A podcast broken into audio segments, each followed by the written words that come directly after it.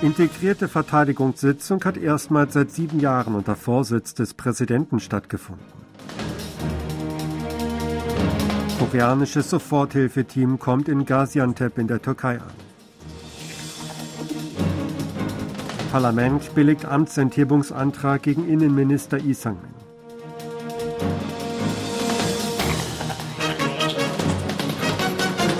Die zentrale integrierte Verteidigungssitzung, ein jährliches Treffen zur Überprüfung der integrierten Verteidigungsbereitschaft des Staates, hat am Mittwoch unter Leitung des Staatspräsidenten stattgefunden. Der Vereinigte Generalstab teilte mit, dass die 56. zentrale integrierte Verteidigungssitzung unter Vorsitz von Präsident Yun Song-yeol in Anwesenheit von etwa 160 Inhabern wichtiger Ämter abgehalten worden sei. Zu ihnen zählten der Ministerpräsident, die Kabinettsmitglieder, die Verwaltungsleiter der Provinzen und provinzfreien Städte sowie Polizeibeamte. Es ist das erste Mal seit sieben Jahren, dass die Sitzung vom Präsidenten geleitet wurde. Jun sagte, dass das landesweite System zum Führen eines vollumfänglichen Kriegs, zur Vereinigung aller Verteidigungskräfte des Landes und zur Verteidigung des Landes anscheinend schwächer geworden sei. Das sich rapide verändernde Sicherheitsumfeld fordere Südkorea zu einer tatsächlichen Reaktionsbereitschaft auf, mit der allen möglichen Gefahren entgegengewirkt würde, betonte er. Das in die Türkei entsandte südkoreanische Soforthilfeteam ist in Gaziantep, dem Epizentrum der verheerenden Erdbeben, eingetroffen. Das Außenministerium teilte mit, dass das militärische Transportflugzeug mit dem koreanischen Katastrophenhilfeteam an Bord am Mittwoch um 6.57 Uhr auf dem Flughafen Gaziantep in der Türkei angekommen sei. Das 118-köpfige Team besteht aus Mitarbeitern des Außenministeriums, der Nationalen Feuerwehr und der koreanischen Behörde für internationale Kooperation sowie Mitgliedern des Heereskommandos für spezielle Kriegsführung und des medizinischen Personals der Armee. Die Gruppe war am Dienstagabend mit dem Transportflugzeug KC 330 der Armee abgeflogen. Das Team stellt das bislang größte Soforthilfeteam dar, das Südkorea ins Ausland entsandte. Präsident Yun Song-yeol hat auf einer Kabinettssitzung gesagt, es sei selbstverständlich, dem Bruderland Türkei zu helfen. Er äußerte die Hoffnung, dass jedes Ministerium aktiv kooperiere. Die Nationalversammlung hat einen Amtsenthebungsantrag gegen Innenminister Lee Sang-min verabschiedet. In einer Plenarsitzung am Mittwochnachmittag wurde der Antrag mit 179 für und 109 Gegenstimmen angenommen. Es gab fünf Enthaltungen.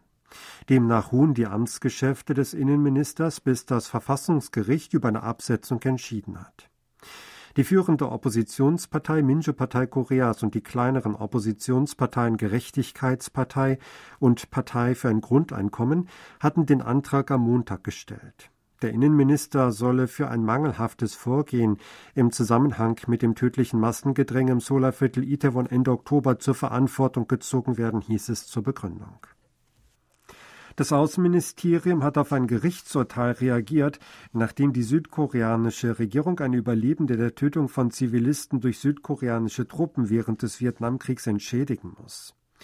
Die Regierungen beider Staaten stünden in enger Kommunikation über alle anstehenden Angelegenheiten, damit sich die bilateralen Beziehungen zukunftsorientiert weiterentwickeln könnten, sagte ein Beamter des Außenministeriums am Mittwoch. Südkorea und Vietnam hätten in den letzten 30 Jahren seit der Aufnahme diplomatischer Beziehungen 1992 eine beispiellose Entwicklung ihrer Beziehungen zustande gebracht. Dies erfolge nach dem Prinzip, frühere unglückliche Ereignisse als Vergangenes zu betrachten und in die Zukunft zu schreiten, sagte er. Das Bezirksgericht Seoul Zentral urteilte am Dienstag in einer Entschädigungsklage der Vietnamesin Nguyen Thi Tan gegen die Republik Korea zum Teil zugunsten der Klägerin. Sie hat im Jahr 2020 als Überlebende des Massakers an etwa 70 Zivilisten durch Soldaten der zweiten Brigade der südkoreanischen Marineinfanterie im Februar 1968 im Dorf Phong in der Provinz Quang die Klage eingereicht. Das Richtergremium entschied, dass die Republik Korea der Klägerin umgerechnet knapp 24.000 Dollar zahlen müsse. Auch Verzugszinsen wurden verlangt. Das Gerichtsurteil stellt die erste Anerkennung der Verantwortung der südkoreanischen Regierung für die Entschädigung von Massakern an Zivilisten im Vietnamkrieg dar. Weitere Klagen gelten nun als denkbar. Bei der Regierungsbefragung in der Nationalversammlung sind die Regierungsparteien und das Oppositionslager wegen der Verantwortung für den starken Anstieg der Heizkosten in letzter Zeit aneinandergeraten. Am Dienstag, dem zweiten Tag der Regierungsbefragung, forderte So Yong-gyo von der Minju-Partei Koreas Ministerpräsident Han Dok-soo dazu auf, sich als Premierminister dafür zu entschuldigen, dass die Bürger unter einer Kostenbombe leiden. Han konterte, man müsse sich über die Ursachen klaren sein. Eine populistische Politik, mit der die steigenden öffentlichen Gebühren gedrückt würden, könne keine Lösung darstellen.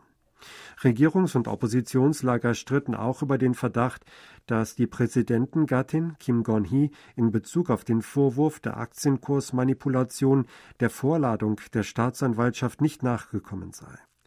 Die Abgeordnete So sagte, dass die Staatsanwaltschaft Seoul Zentral im Januar letzten Jahres Kim aufgefordert habe, vorstellig zu werden. Kim sei jedoch der Vorladung nicht nachgekommen, deshalb stockten die Ermittlungen. Der Ministerpräsident antwortete, er habe festgestellt, dass die Staatsanwaltschaft Kim niemals vorgeladen habe und dass es daher keine Nichtbefolgung einer Vorladung gegeben habe. Südkorea hat im vergangenen Dezember einen Überschuss in der Leistungsbilanz erzielt. Nach Angaben der Zentralbank des Landes am Mittwoch wurde nach vorläufigen Schätzungen ein Leistungsbilanzüberschuss in Höhe von 2,68 Milliarden Dollar verzeichnet. Das Land konnte zwar nach einem Defizit im November im folgenden Monat einen Überschuss erwirtschaften, der Umfang des Überschusses schrumpfte jedoch verglichen mit dem Vorjahr um 3,69 Milliarden Dollar. Die Ausfuhren gingen gegenüber dem Vorjahr um 10,4 Prozent zurück. Damit ging es seit September vier Monate in Folge abwärts.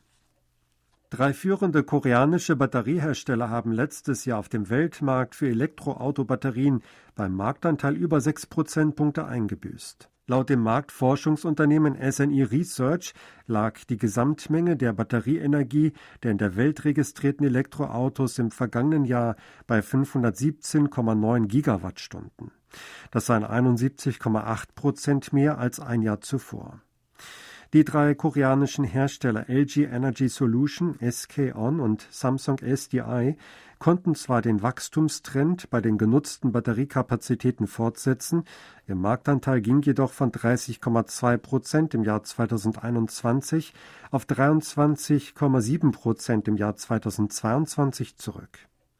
Der Marktanteil von LG Energy Solution fiel von 19,7 Prozent auf 13,6 Prozent.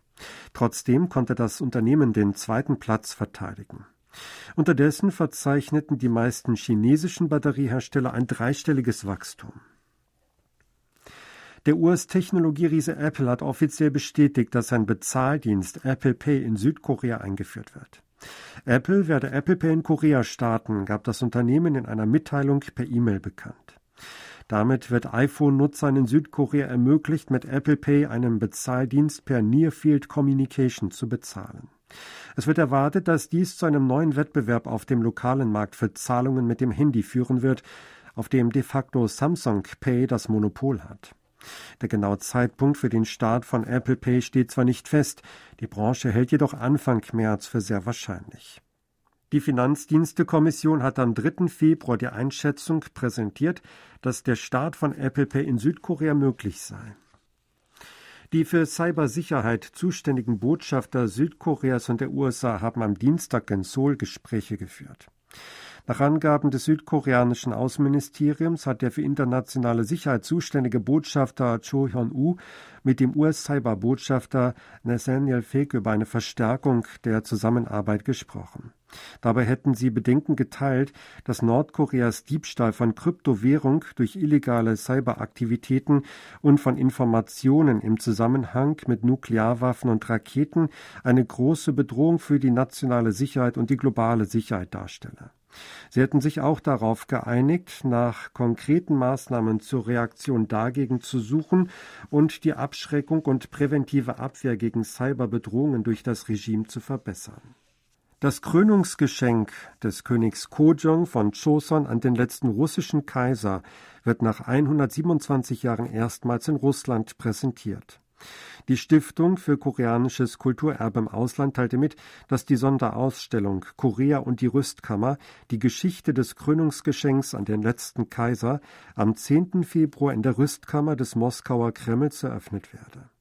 Dabei werden fünf von 17 Geschenken zur Schau gestellt, die Kojong anlässlich der Krönung des russischen Kaisers Nikolaus II. im Jahr 1896 geschickt hatte. Dazu zählen ein zweistöckiger schwarzer Najon-Schrank sowie zwei Gemälde von Chang Seung-op, einem der größten Maler der Joseon-Zeit. Sie hörten aktuelle Meldungen aus Seoul, gesprochen von Sebastian Ratzer.